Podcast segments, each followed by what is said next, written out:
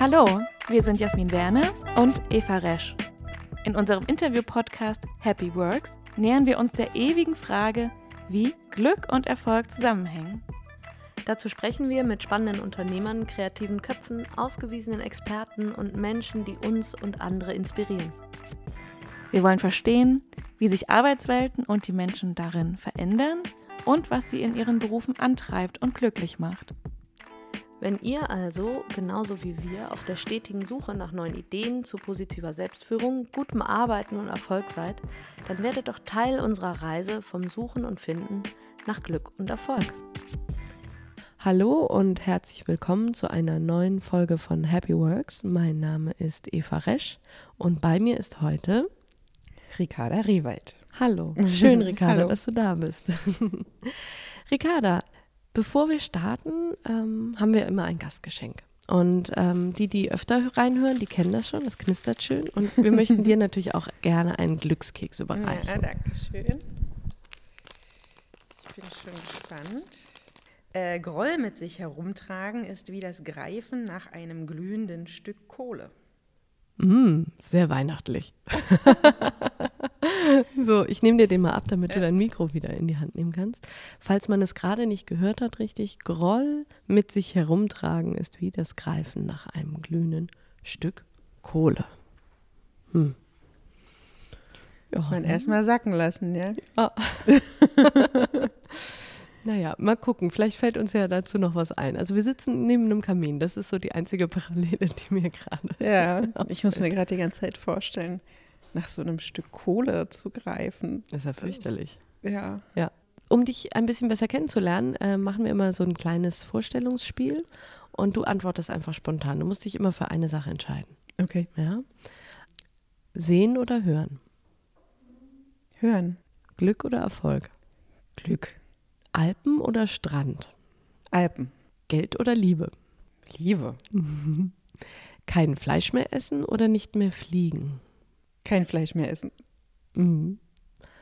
Große Party oder kleine Runde? Mhm. Kleine Runde, große Party nur, wenn man tanzen kann. Mhm. Okay, danke dir. Ricarda, Unsere Gäste ähm, haben vielleicht schon mal deinen Namen gehört oder dein Buch gelesen. Und stell dir vor, wir würden uns auf einem Meetup treffen oder einer Konferenz. Mhm. Irgendetwas, ähm, wo wir uns das erste Mal begegnen. Und ich würde sagen, hallo, ich bin Eva und was würdest du mir dann erzählen von dir? Ja, es gibt jetzt erstmal so Standards, die man da auf solchen Meetups ja üblicherweise dann erzählt. Äh, das mache ich immer gar nicht so gerne. Und wenn ich die jetzt weglasse, mhm. dann, ähm, ja, was würde ich erzählen? Ähm, ich würde dir erzählen, dass ich mal äh, eine Tischlerausbildung gemacht habe oder dass ich drei Kinder habe, dass meine Tochter gerade eine vegane Woche hatte und ich als Einziger auf dieser Hafermilch kleben geblieben bin, weil ich die so lecker finde. ähm, was würde ich dir noch erzählen? dass ich äh, gerne im Garten werkele und eben begeistert äh, tanzen gehe. Mhm. Ja, das würde ich erzählen. Ansonsten beschäftigt mich natürlich dieses Thema Glück und aber normalerweise sagt das ja der andere, nämlich du. Mhm. Und äh, dann muss ich das nicht erzählen, was ich Tolles gemacht habe oder irgendwelche Bücher geschrieben und ja. äh, äh, welche Forschungsergebnisse wo wie ja. Äh, publiziert sind. Ja. Ja. Du beschäftigst dich mit dem Thema Glück in Organisationen, unter anderem. Ja. Wie kam es denn dazu? Das war mein Promotionsthema. Also darüber ähm, habe ich eben Doktorarbeit geschrieben und habe da eben eine ganze Weile dazu geforscht. Und tatsächlich war es so, dass ich einmal, ich war Stipendiatin, ähm, gebeten wurde, für andere Studierende, wie ich glaubte, äh, in, einen kurzen Vortrag zu halten. Und da war ich sozusagen das Modell für äh, weiblich promoviert und hat drei Kinder und wird hier gefördert. So. Mhm. Und wir sollten auch gar nicht über unsere Forschung weiter erzählen. Ich habe das aber so ein bisschen miteinander verbunden. Und hinterher kamen viele Leute auf mich zu und äh, stellte sich eben raus, dass viele auch nebenberuflich Studierende waren oder gar nicht Studierende, sondern was weiß ich, Deutsche Bahn oder sowas war dann dabei. Die meinten auch, ähm, können Sie da nicht mal vorbeikommen? Also das könnten wir brauchen und da irgendwie mal einen Vortrag halten, dass wir da so tiefere Einblicke haben. Und da war das das erste Mal, also noch mitten in der Forschungszeit, ähm, dass es so ein hohes Interesse gab. Und dann habe ich ja natürlich auch qualitativ geforscht. Das heißt, ich habe ja Führungskräfte befragt und die waren ja selber total interessiert. Ich habe total Angst gehabt damals, dass ich keinen kriege, der mir da ein Interview machen will. Und am Ende, äh, weiß ich noch, hat meine Doktormutter irgendwann gesagt, was jetzt, hör auf, das reicht. äh, weil das machte dann ja auch Spaß. Ja. Kannst du dich noch erinnern, wie viele du interviewt hast? Ja, ich habe äh, so knapp 40 interviewt. Ich habe dann zum Schluss nicht ganz alle genommen. Mhm. Ähm, genau, und das ist sehr umfangreich für die Methode, die ja. ich gewählt habe. Da äh, wäre ich wahrscheinlich mit Pan 20 durch. Ja. Ähm, ja, hätte völlig ausgereicht. Ja. Sehr spannend. Was war denn, wenn du an die Zeit zurückblickst, ähm, was ist denn eine glückliche Organisation?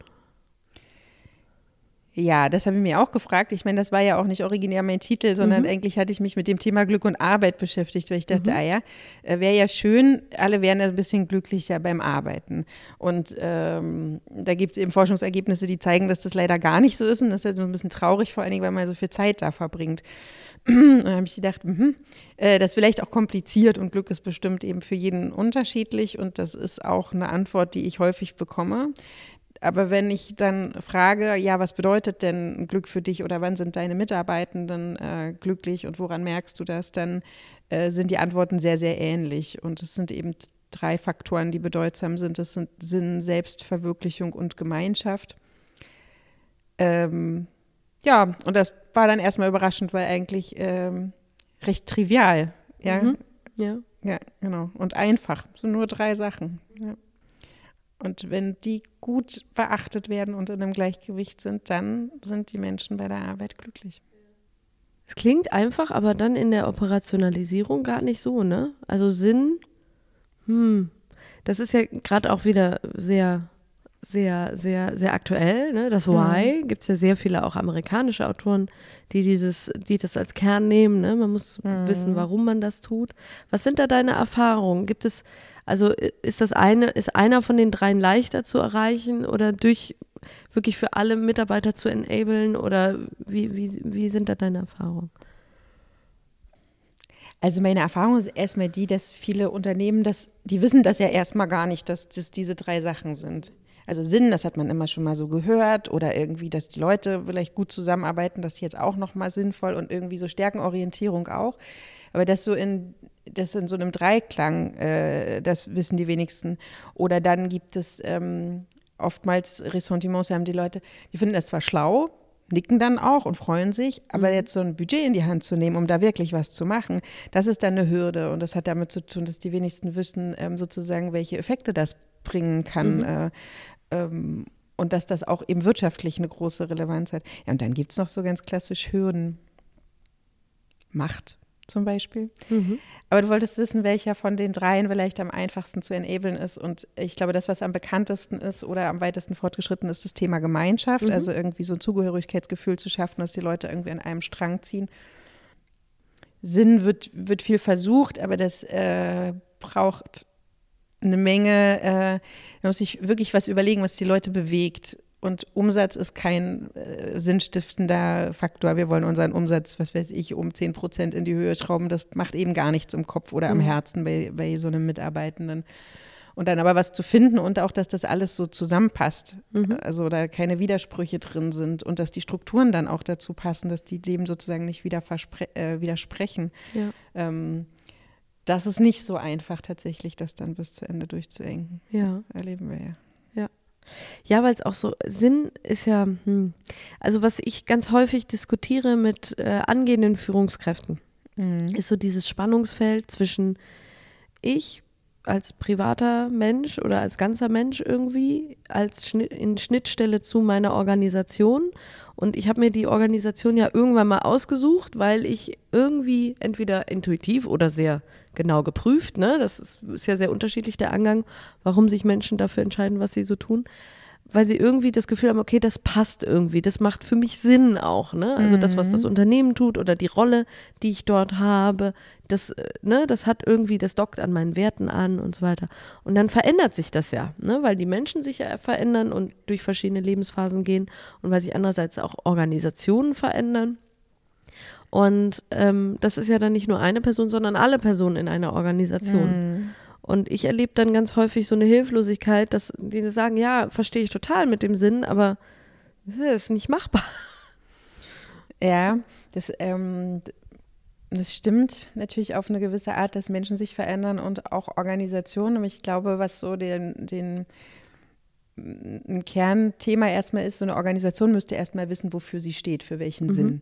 Und wenn eine Organisation das sehr viel klarer nach außen tragen ja. würde, als die meisten das tun, äh, dann hätten Menschen auch eine bessere Chance, sich eine auszusuchen, zu der sie gut passen mhm. und wo mhm. das nicht dann irgendwann, mh, mm, ich sag mal, Arbeitsplatzkriterien äh, sind ja viel weniger Sinn als mehr zum Beispiel Arbeitsweg. Ja. Oder Bezahlung. Das ist so. Also ganz externe äh, und praktische äh, Faktoren, die jetzt mit dem mit dem, was es dann am Herzen oder später auch gerne am Bauch oder der Gesundheit tut, mhm. ja erstmal gar nicht so eine große Bedeutung hat. Ja. Und da braucht es mehr, äh, mehr Klarheit und ein bisschen Mut. Weil wenn ich für einen Sinn stehe, der, äh, den ich wie ein Leuchtfeuer nach oben halte, dann stehe ich eben für all die anderen nicht. Ja. Und das ist eine Entscheidung. Und äh, die viele Unternehmen scheuen sich einfach, ja. das so klar zu machen, weil das ist eben auch klar gegen was anderes. Ja, total. Ja. Ich würde gerne nachher nochmal ähm, darauf zurückkommen, weil äh, mich noch ganz stark interessiert das Thema. Du wirst ja bestimmt auch häufig nach KPIs gefragt und wie kann man das denn jetzt messen und wie lässt sich das alles remonetarisieren oder, ja. oder was auch immer die Frage ist. Aber bevor wir da nochmal einsteigen, würde ich ganz gerne nochmal einen Schritt zurückgehen. Äh, du hast äh, vorhin erzählt, dass du äh, promoviert hast und mhm. was hast du dann gemacht?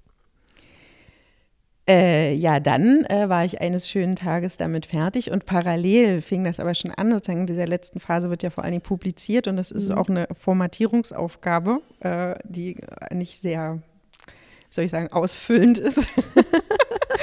und äh, ja. Äh, das lief so parallel, dass ich mich dann selbstständig gemacht habe, eben weil Unternehmen gefragt haben, ähm, können Sie da mal vorbeikommen, können Sie hier mal eine Keynote halten, können Sie äh, das Moderieren gibt es da einen Workshop dazu, ähm, können wir da einen ganzen Beratungsprozess zu haben. Ähm, genau, und auch diese Sache mit der Messbarkeit äh, mhm. äh, beschäftigte mich dann sofort, weil das war quasi das Erste, was gefragt wurde. Ja. Und können wir das auch messen? Also wenn wir jetzt hier Geld bezahlen, können wir dann, äh, was kriegen wir zurück? Ja. Und äh, das waren sozusagen die ersten Schritte, die wir dann äh, gegangen sind oder ich damals noch und dann war ich äh, Freelancer und dann habe ich irgendwann eine GmbH gegründet mhm. gerade. Mhm. Korrigier mich, ich werde es jetzt äh, versuchen richtig auszusprechen, äh, korrigier mich gerne. Deine GmbH heißt Felicicon? Ja. Was macht Felicicon? Äh, Felicicon, das verrät der Name so ein ganz kleines bisschen. Das setzt sich ja zusammen aus Felice, äh, Glück und ähm, Con wie Consulting. Und wir unterstützen Unternehmen darin, ähm,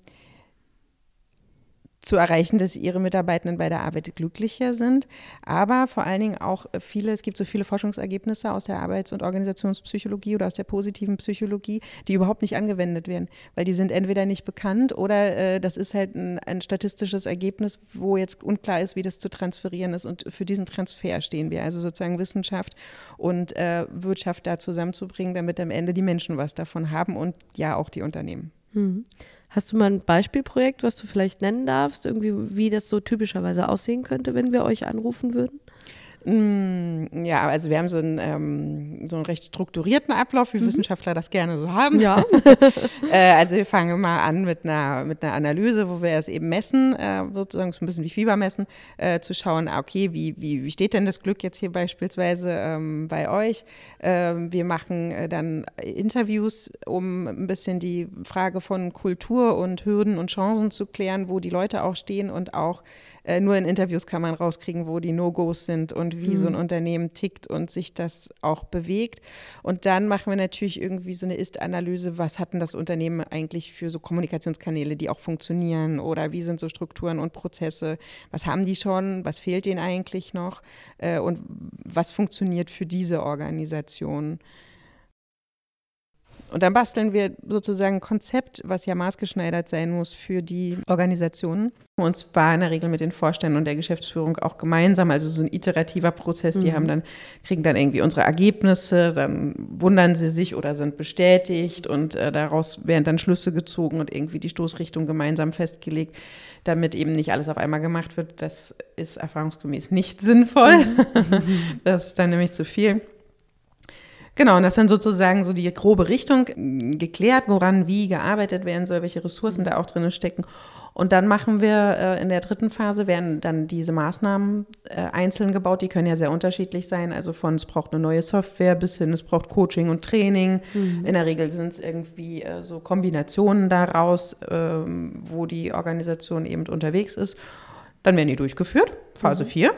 Und natürlich auch ähm, evaluiert. Und ähm, Phase 5 geht es vor allen Dingen darum, nochmal zu schauen, neben der Dokumentation, dass sozusagen gesammeltes Wissen nicht verloren geht, auch zu prüfen, ah, wie kann denn die Organisation weitermachen, wenn wir nicht mehr da sind? Also dass dieser äh, Wegpuff-Effekt, den man manchmal von Workshops auch kennt, äh, sozusagen irgendwie gegen eine Nachhaltigkeit getauscht wird. Also wie kann man das so verankern, dass da was langfristig übrig bleibt? Was sind da deine Lieblingsmaßnahmen?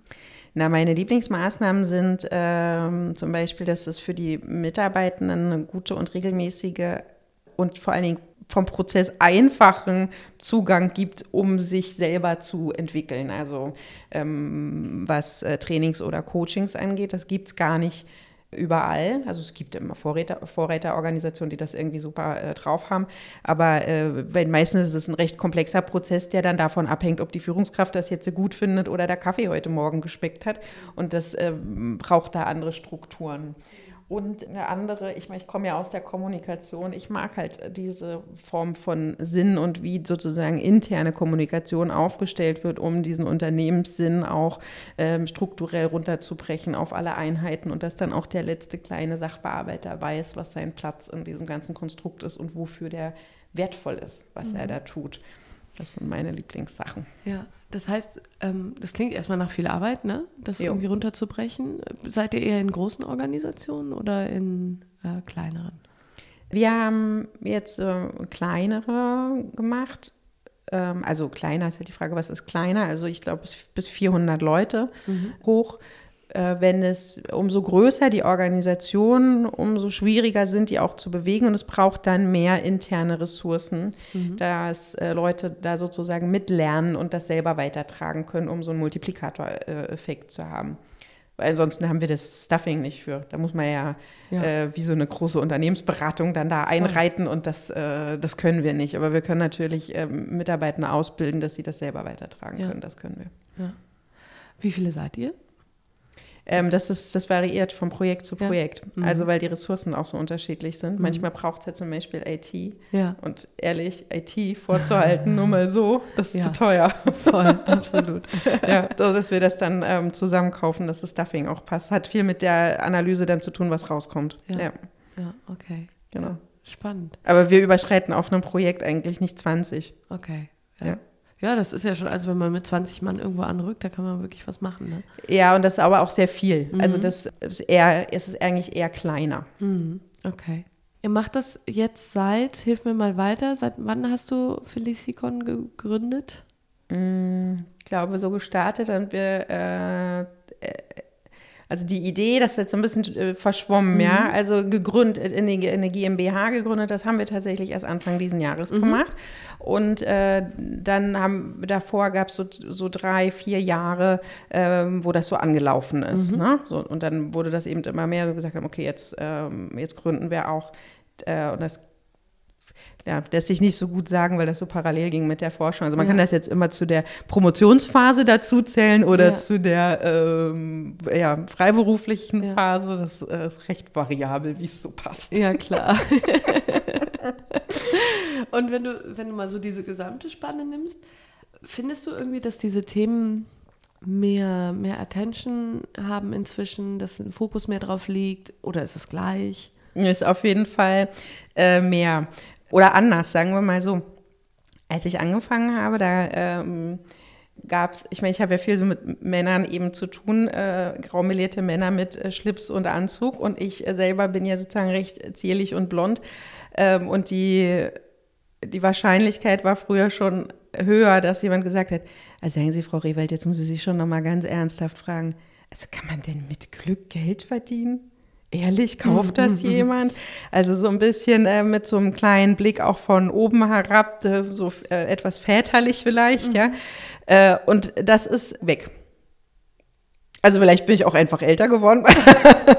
nee, aber äh, das ist weg, weil das äh, jetzt einfach ein, ein, Thema ist, was eine andere Verbreitung gefunden mhm. hat und eine andere Ernsthaftigkeit. Das ist jetzt ja. sozusagen nicht mehr so ein bisschen niedlich, ja. sondern ähm, es haben schon mehr Menschen verstanden, dass das eine hohe Bedeutsamkeit hat. Ja. Woran, woran liegt das? Also, mein, ich, da gibt es ja unheimlich viele Studien auch zu. Ne? Mhm. Ähm, hat das irgendwas mit der neuen arbeitenden Generation zu tun? Ich mag dieses Thema ja überhaupt nicht. So ich auch oh, nicht. Oh. Aber ich finde, es ist, also ich werde das häufig gefragt und ich habe dann nicht so richtig eine Antwort drauf, weil ich glaube tatsächlich, dass sich die Werte gar nicht so verändert haben. Ja, bin ich ganz bei dir. Ja? Ich glaube das auch nicht. Ich glaube, dass das der Effekt ist, wie immer, dass einfach äh, die ältere Generation über die jüngere sagt, sie wäre mhm. so anders, sie würden irgendwie nur ihren Kopf durchsetzen. Ja?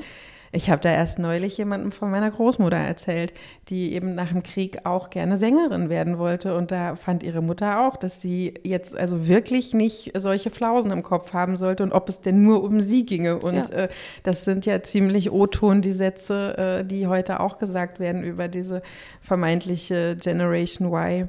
Und ich mag da dieses Buch von der äh, Kerstin Bund so gerne, mhm. die vom Prinzip die Kernaussage ist ja, äh, dass sie das, was die vermeintliche Generation Y vertritt, genau genommen auch das ist, was jede andere ältere Generation gerne möchte, bloß die sagen es nicht. Ja. Und so war es ja auch schon immer, dass ja. die Jüngeren das gesagt haben und die Älteren so etwas äh, distanziert drauf geschaut haben. Ist eigentlich eher eine Frage des Älterwerdens, oder? Ja, ja denke ich schon auch. Irgendwie ja. schon. Es gibt doch, das Zitat fällt mir jetzt gerade nicht ein, aber es gibt so ein Zitat noch aus dem alten Griechenland, das auch von irgendeinem ich weiß es jetzt gerade gar nicht mehr, von einem der, der bekannteren äh, Redner und Philosophen aus der Zeit, der dann auch irgendwie mm. ansetzt mit die Jugend von heute ist zu nichts zu gebrauchen. Das heißt, irgendwie ja. zieht sich das Thema. Genau, genau. Durch, also da, da gibt es ja sozusagen auch Evidenz, dass diese Aussagen über Jugend schon immer gleich waren, ja. äh, während es ja nicht wirklich Evidenz gibt, dass es diese Generationenunterschiede überhaupt gibt. Das ist mhm. ja wissenschaftlich sehr umstritten. Also also ich rate Studierenden immer davon ab, mit diesem Konstrukt zu argumentieren, weil das irgendwie wenig äh, halt, haltbar ist äh, ja. in der Argumentation. Ja. Das finde ich ganz spannend. Da müssen wir mal schauen, ob wir vielleicht irgendwas noch in die Shownotes packen können, wenn jemand dazu was lesen kann. Würde dir was spontan einfallen? Oder wenn nicht, können wir auch später nochmal Zu dem Generationending? Mhm. Weil das ist so ein Thema, was so häufig aufpoppt.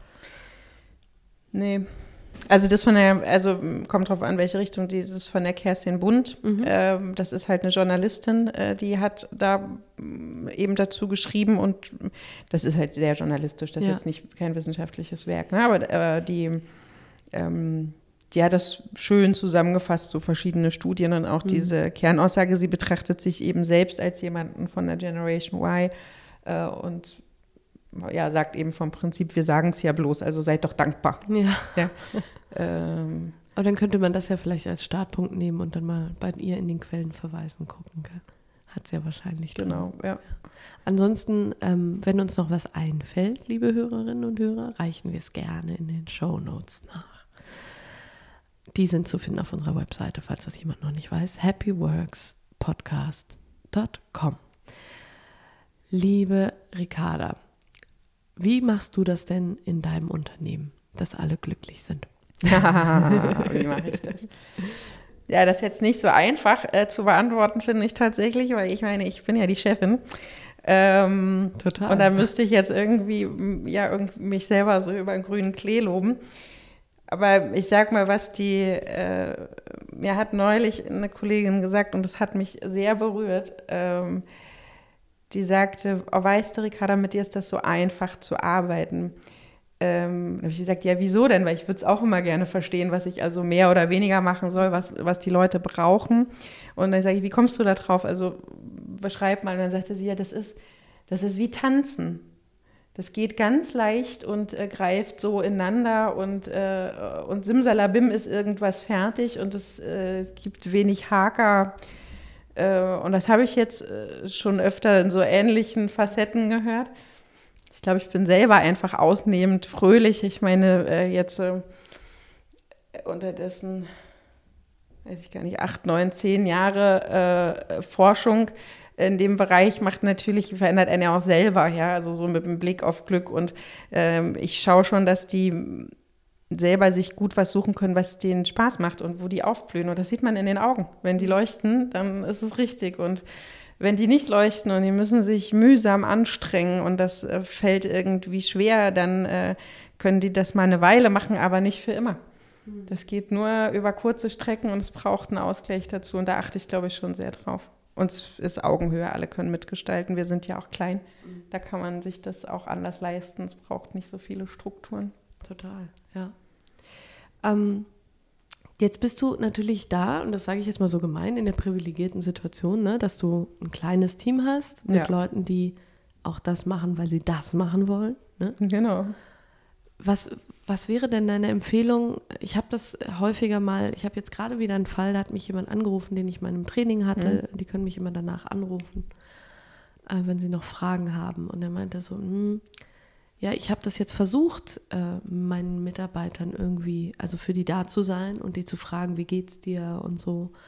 Und das ist der, er selber ist ähm, Produktionsleiter, mhm. also Teamleiter in der Produktion, äh, mhm. korrekt und führt halt irgendwie so eine, so eine Gruppe an Menschen, die in der Produktion am Band stehen und ja. halt relativ repetitive Sachen machen. Und wenn ich mit denen darüber spreche, dann ist es ganz häufig so, dass sie sagen so, hm, ja, also die machen das nicht, weil sie das machen wollen. Die machen das, weil das der Arbeitgeber ist, der am nächsten dran ist und der ihnen festes Gehalt zahlt. Und also das ist die Aussage, ne, so zusammengefasst, in ähnlicher Form kriege ich das ab und zu zu hören. Und die wollen nicht mit mir reden und die wollen auch nicht verstehen, was das ganze Unternehmen für ein Ziel und für einen Sinn und sie wollen eigentlich nur ihre Ruhe haben. Und ähm, manchmal habe ich so ein bisschen das Gefühl, so man hat schon diesen White- und Blue-Color-Effekt. Ich weiß nicht, wie du das siehst, dass du sagst so, es gibt irgendwie das, was wir uns ausdenken an, an und was wir erforschen und was wir sagen, so Mensch, ihr müsst Denken das wir uns so nur machen. für eine Elite aus. Ja, naja, ist das, ist das so? Ich manchmal nee. frage ich mich das. Nee, ist so nicht. Es gibt einen Unterschied, das stimmt. Ähm, da hat auch ein Kollege ähm, geforscht, mhm. Isen. Ich glaube, der hatte so Menschen, die äh, Glühbirnen immer in so ein Papier einwickeln. Ja. ja? Äh, und den ganzen Tag wickeln mhm. die Glühbirnen in so ein Papier. Und äh, hat die eben auch, hat die zum Thema Sinn ähm, beforscht, äh, können die da irgendwie Sinn aus dieser mhm. Arbeit generieren und hat festgestellt, die können. Und zwar auch jeder seinen eigenen ganz interessant. Also der mhm. eine hatte dann irgendwie das ist ein anderes Level, als wenn wir jetzt uns vorstellen, boah, wir wollen irgendwie, was weiß ich, die, die Welt retten oder sowas oder neue tolle Technik bauen. So. Aber die haben dann sowas wie, für die ist dann ähm, die Geschwindigkeit oder wie viele kleine Pausen sie sich reinarbeiten können, weil sie dieses Thema so gut, äh, also weil sie ihre Arbeit da, diesen Prozess so gut kennen oder ähm, eine unterschiedliche Form äh, von Stückzahl. Und da haben die mit großer Begeisterung davon berichtet. Und äh, diese Studie zeigt eben, dass es sehr wohl ist, möglich ist, Sinn zu konstruieren. Es gibt auch mhm. so Fallbeispiele, wo sie ähm, Reinigungskräfte mhm. äh, gefragt haben, die sozusagen, ich sag mal, am Ende des Tages nichts anderes tun, als die Toiletten sauber mhm. zu machen, die äh, irgendwelche Wissensarbeiter den ganzen Tag benutzen. Und hier haben sie auch festgestellt, wenn die Leute ein bisschen mehr Handlungsspielraum haben und da mal was gestalten können. Und sei mhm. es nur, äh, dass sie die Seife aussuchen oder mhm. äh, irgendein kleines Stehrümchen mit dazustellen oder ähm, auch überlegen können, wie und auf welche Art sie das sauber machen, dass sie dann einen hohen Sinn darin sehen können, das eben auf eine besondere Art zu tun oder mhm. nachhaltig oder das irgendwie so riecht oder also mhm. und das geht eben sehr wohl auch für ähm, sogenannte Blue mhm. ähm, Color Worker ist es anders. Und dann ist auch so, das hattest du ja so eingangs gesagt, man kann nicht, man kann nicht jeden mitnehmen. Das, mhm. das, äh, das funktioniert nicht. das hätte ja ansonsten auch ein bisschen was Religiöses, so als mhm. würden wir jetzt alle äh, bekehren wollen zu Glück und Arbeit. Das ist tatsächlich nicht jedermanns Anspruch. Und das hat mit Sozialisierung zu tun. Arbeit ist ja anders sozialisiert. Also ich meine, Arbeit ist irgendwie was, wo, wo wir gerne das Wörtchen muss im Kontext verwenden und nicht will oder werde, sondern ich muss arbeiten. Arbeit ist für viele allein dafür da, dass sie sozusagen sich was anderes leisten können. Ähm,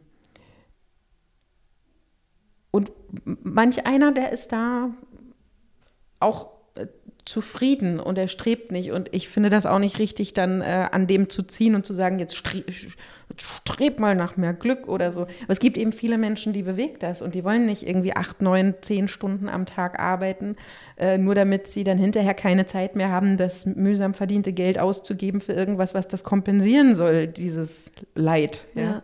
ja. ja. Ja, ich finde, ich finde das, ich finde das spannend, dass du das sagst. Und was heißt das dann in, im, also was wäre dann die Empfehlung, die du zum Beispiel so einer Führungskraft geben würdest? die sagt, ich möchte gerne irgendwie schauen, wie ich Zufriedenheit oder sogar Sinnhaftigkeit, wie ich meine Mitarbeiter darin unterstützen kann. So wirklich so auf so einem ganz operativen Level. Mm. Also erstmal gebe ich immer mit, dass Zufriedenheit und Glück nicht das gleiche ist. Mhm. Und dann würde ich Führungskräften immer empfehlen, sich auf diejenigen Mitarbeiter zu konzentrieren, wo sie merken, die wollen noch mehr. Mhm. Ja, die, oder die, äh, ich sag mal, in irgendeiner Form Unruhe machen, indem sie entweder ja, rummosern, das ist nicht gut, ja. Mhm. Also dann ist ja ein offensichtliches Zeichen von, ich bin hier nicht äh, im Glück mit dem, was passiert. Oder die eben sagen, nee, sie wollen noch mehr, sie wollen was verbessern, sie wollen mhm. irgendwie Dinge verändern. Und da äh, sozusagen Fokus auf diejenigen zu haben und nicht zu glauben, wenn ich 100 Mitarbeiter habe, muss ich 100 bewegen. Mhm. Dann kann man 20 bewegen und das bewegt dann wiederum diese Gruppe. Mhm. Ja, also auf die äh, altbewährten Multiplikatoren setzen. Auch auf Freiwilligkeit ja. vor allen Dingen. Mhm, ja. Weil ansonsten es gibt auch ähm, äh, Organisationen oder Arbeitsplätze, wo die Unternehmenskultur das gar nicht hergibt, so ein Thema. Da fangen die Leute laut an zu lachen, wenn da der Vorstand kommt und will jetzt Glück mit denen machen. Mhm. Das geht nicht. Also da muss, muss es auch schon eine gewisse Sensibilität dafür geben, wo die Leute eigentlich gerade stehen. Und wenn die äh, knietief, äh, ich sag mal, im Dreck warten, dann braucht man nicht von oben mit Glück kommen. Da muss man eben auch an der Basis gucken, weil das mhm. ist auch, was das Glück dann ausmacht. Ja. Das kann ich auch mal kritisieren bei den Feelgood-Managern. Mhm. Ja. Gibt es die inzwischen so viel, die Feel Good Manager? Es gibt welche ja. und es ist natürlich auch wahrscheinlich unterschiedlich, was die für Aufgabenbereiche haben, aber diese, die Frage ist sozusagen, welche Wirksamkeit und wie tief geht das, was sie dort machen dürfen. Mhm. Und ähm, wir haben das mal, hatten wir mal 17 davon im Interview oder 20, weiß nicht mehr genau. Die haben schon auch im Wesentlichen beklagt, dass sie die eigentlichen Sachen gar nicht anpacken dürfen, sondern mhm. äh, dann irgendwie Events machen und irgendwie schon für die Mitarbeitenden sorgen oder Himbeeren äh, auf der Dachterrasse äh, haben. Das sind natürlich total super Sachen und die Leute schätzen das auch, aber es sind natürlich nicht die eigentlichen Sachen, die verantwortlich sind dafür, ob jemand ähm, glücklich ist am Arbeitsplatz. Ja, ja. Sondern es mhm. sind die drei, die du in deiner Forschung rausgefunden hast. Mhm, genau.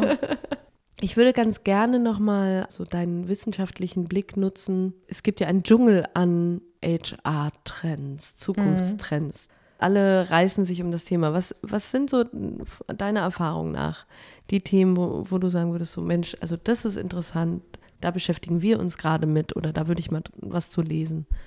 Hast du da was, womit du dich selber gerade beschäftigst?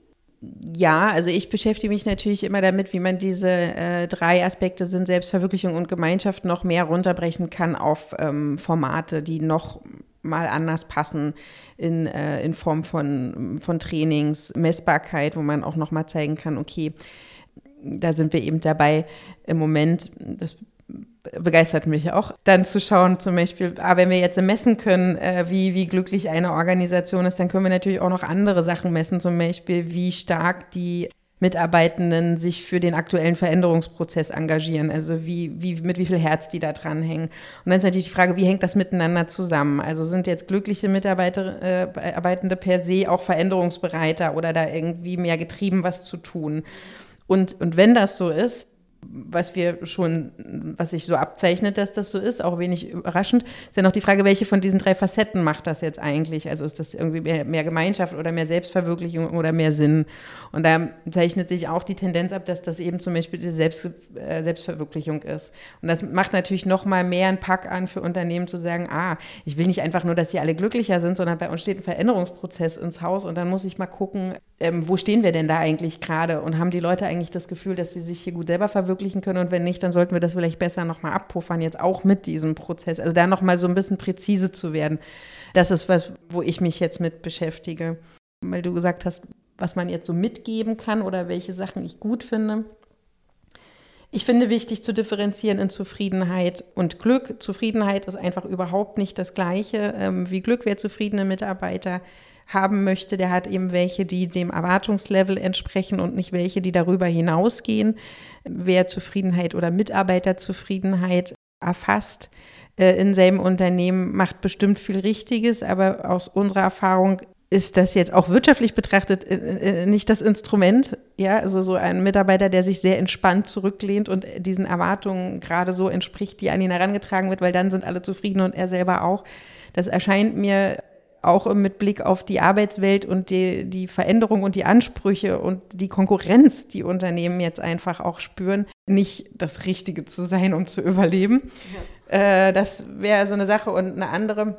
Also diese äh, strukturierende Formate mag ich gerne, sowas wie dieses Scrum in, mhm. in Ab, äh, Abweichungen, OKRs, wenn sie gut gemacht sind, können sehr gut äh, zum Thema Sinn beitragen. Mhm strukturierte Meetings. Das hört sich jetzt so banal an, aber wir erleben das immer wieder. Das ist so ein Kernthema. Total. Äh, und das macht viel eben auch äh, für, für tatsächliches Gemeinschaftsgefühl in Teams. Weil wenn sie nicht funktionieren und strukturiert sind, macht das eben genau das Gegenteil. Es wirkt sinnlos, die Zeit ist vergeudet und man hat auch schon keinen Bock mehr, die Leute zu sehen. Und also insofern sind manchmal auch die einfachen Sachen, die helfen dieses Meeting-Thema, ne? Ja. Das ist ja irgendwie in seiner Banalität erstaunlich, ne? Das ist Wahnsinn. Und es ist aber, es ist, ich, also ich kann mich erinnern, ich hatte mal ein Beratungsprojekt bei einem großen Automobilkonzern mhm.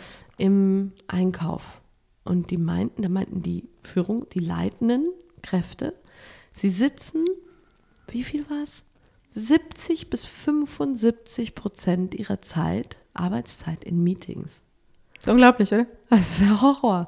Ich meine, und wann arbeiten die? Ja, genau. Es ist so, wo man auch denkt so, warum tut ihr euch das äh, an? Also ich äh. meine, ne, und da einfach irgendwie dann mal mit einem Rotstift ranzugehen und zu sagen, so, jetzt, ne, und welche Methode es dann auch immer ist, ne, ja. ob man sich irgendwelche, ähm, ich weiß nicht, hast du ein Lieblingsmeetingsformat?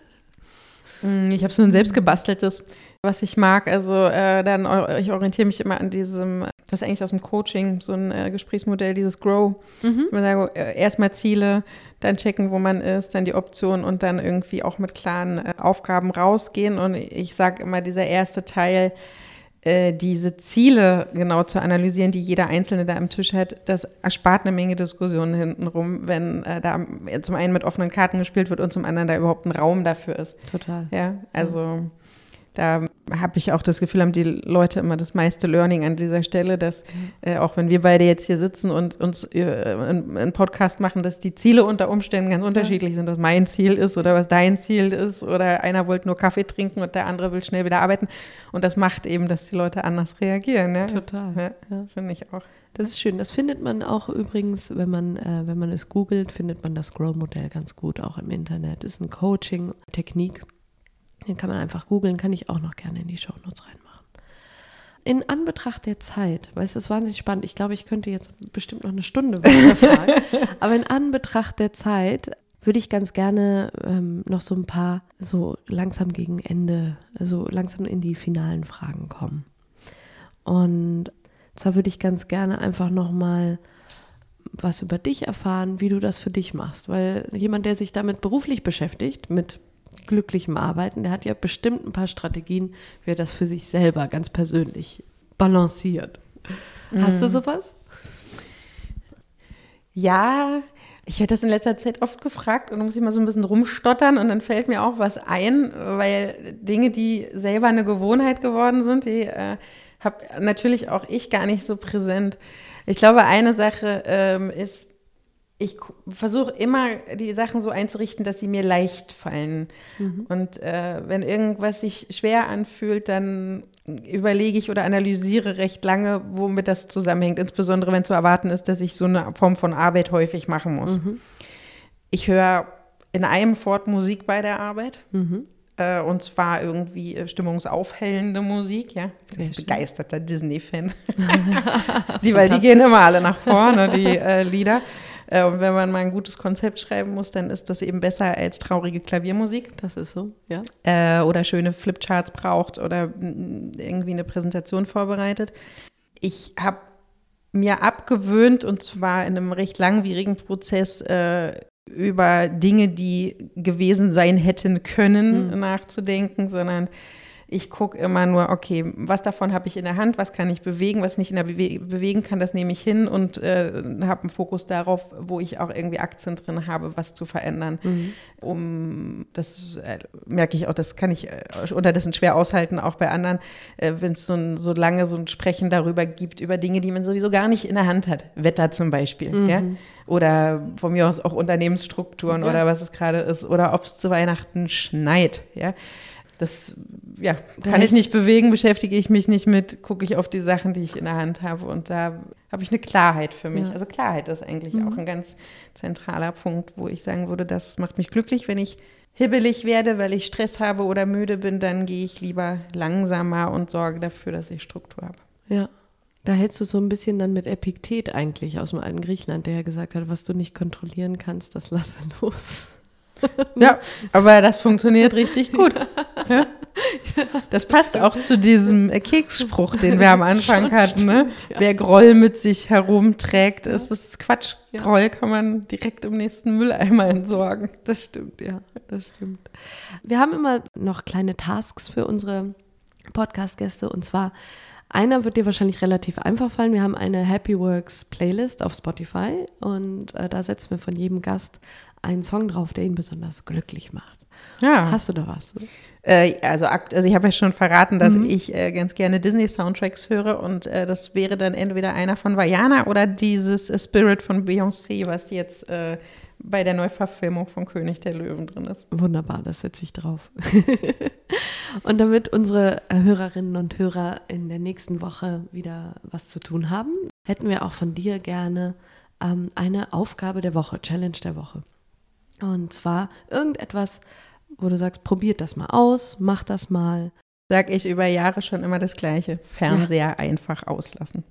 Ah. Und keine äh, vergleichenden sozialen Medien benutzen. Sozialer Kontakt ist einer der stärksten Prädiktoren für Glück. Mhm. Weihnachten ist eine super Zeit für sozialen Kontakt mhm. und gemeinsam Fernsehen ist kein sozialer Kontakt. Gemeinsam Musik hören schon?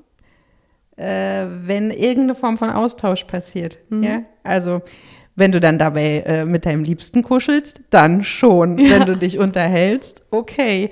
Wenn du nur so rumliegst äh, oder jeder seins macht, dann nicht. Ja, das ist eine wunderschöne Aufgabe. Bestimmt sehr herausfordernd, aber liebe Hörerinnen und Hörer, unsere Challenge der Woche ist keine sozialen vergleichenden Medien. Oh Gott, Netflix ausmachen mhm. und Fernseher ausmachen und mal wieder mit den Liebsten spazieren gehen oder auf den Weihnachtsmarkt oder so. Ja, oder einfach mal reden. Reden hilft. Ricarda, es war wunderbar mit dir zu reden. Ja. Vielen danke. Dank dafür. Schöne Feiertage. Ja, für dich auch. Macht's gut, ihr Lieben. Ciao.